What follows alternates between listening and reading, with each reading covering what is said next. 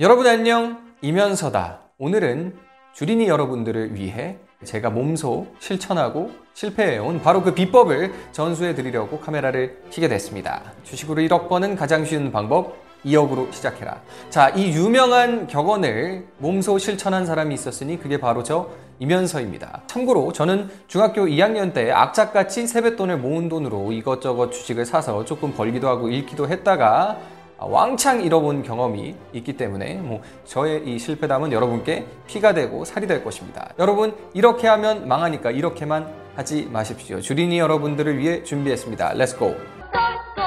자, 첫 번째 남이 추천해준 종목 묻지도 따지지도 않고 사기 이 방법 정말 레전드죠. 근데 주식 얘기를 할 땐 인증 없으면 뭐다?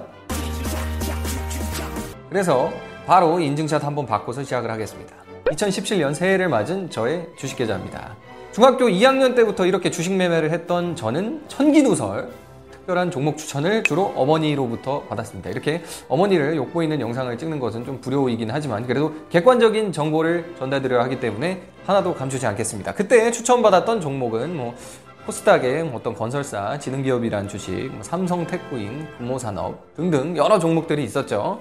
그러면 저희 어머니께서는 그 종목 추천을 어디서 받았느냐? 바로 팍스넷 게시판을 통해서 그 게시판을 통해서 어, 이 종목이 좋겠다, 저 종목이 좋겠다라는 것을 파악을 하시곤 했습니다. 무려 재무제표도 따로 어, 살펴보지 않고서 그렇게 예, 종목을 저에게 추천해 주시고 저는 그거를 또 그 말을 듣고 보니까 좀 타당한 것 같아 하면서 시원하게 뭐 100조씩 200조씩 지르고는 했었죠. 자 저기 마이너스 98.85% 보이죠? 다시 봐도 어이가 없네요. 98.85% 상장 폐지된 거 어, 아니고 당연히 상장 폐지됐으면 마이너스 100%였겠죠. 물론 이런 종목을 통해서 돈을 번 적도 있습니다. 그렇지만 98.85%가 한 번 뜨고 나면은 별 수 없이 마탱이가 간 거죠. 혼자서 찾아보고 분석하기가 귀찮으니까 남이 좋다더라 하는 말 듣고 샀더니 이 모양 이 꼴이 됐습니다. 물론 좋은 정보가 있을 수도 있겠지만 여러분 입장 바꿔놓고 생각해서 그런 정보 알면 게시판에 올리겠습니까? 아, 낱말만 믿고 뇌동매매하면 무조건 이렇게 되는 것 같으니까 조심하십시오. 이게 제가 전달드리는 첫 번째 필패 비법입니다. 자, 두 번째 필패 비법. 이상한 비상장 주식 사기. 백주 보이시죠? 위험 있는 저 주식. 보유 수량도 있고 뭐 등등 다 있지만 어, 원금, 평가 금액, 뭐 평가 손익, 수익률 이런 것들 다 빵으로 돼 있는 저것이 바로 비상장 주식입니다. 거래가 안 됩니다.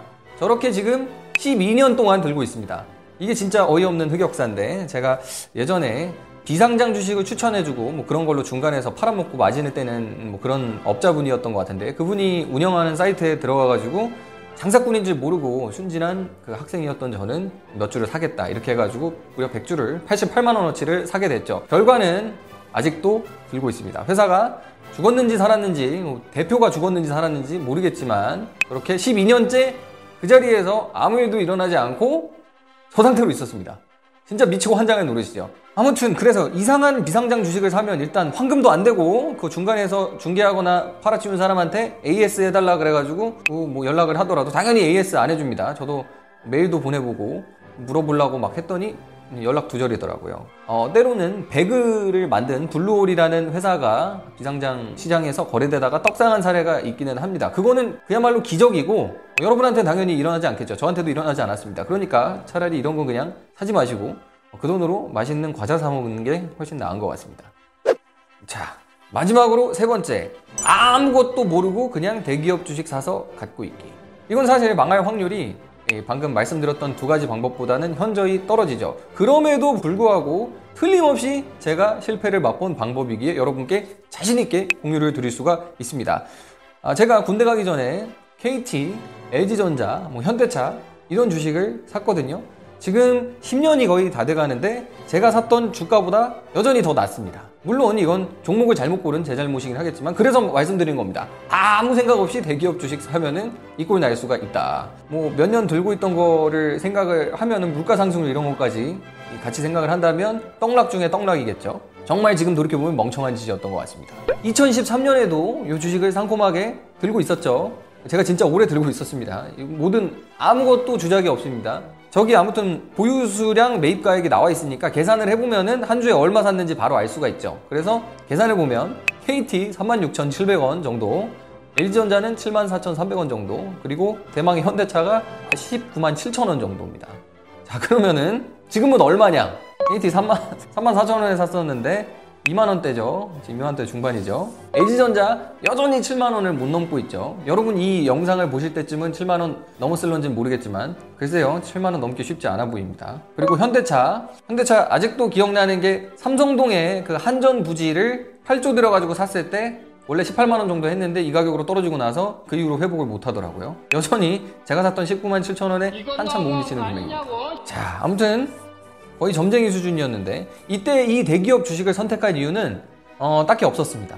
그냥 망하지 않을 것 같은 회사 중에 제 느낌대로 기분대로 골랐거든요. 그때 아마 삼성전자 주식을 샀던 사람들은 돈을 많이 벌었을 것 같습니다. 근데 그때 제가 굳이 삼성전자를 살 수도 있었는데 LG전자 주식을 샀던 이유는 너무 이미 많이 올라서 알고 보니 이거는 진짜 멍청한 생각이었고 역시 주식은 오르는 걸 사야 오르는데 저는 그때 너무 많이 오르면 당연히 다시 떨어지는 줄 아, 그런 생각도 안 했는데 그냥 미쳤던 것 같습니다. 제 생각에는. 아무튼 이렇게 제가 실패 비법을 제 경험에서 우러나오는 이 귀중한 비법들을 여러분께 공유 드렸는데요. 여러분 성투하시고 저처럼 되지 마세요. 뿅!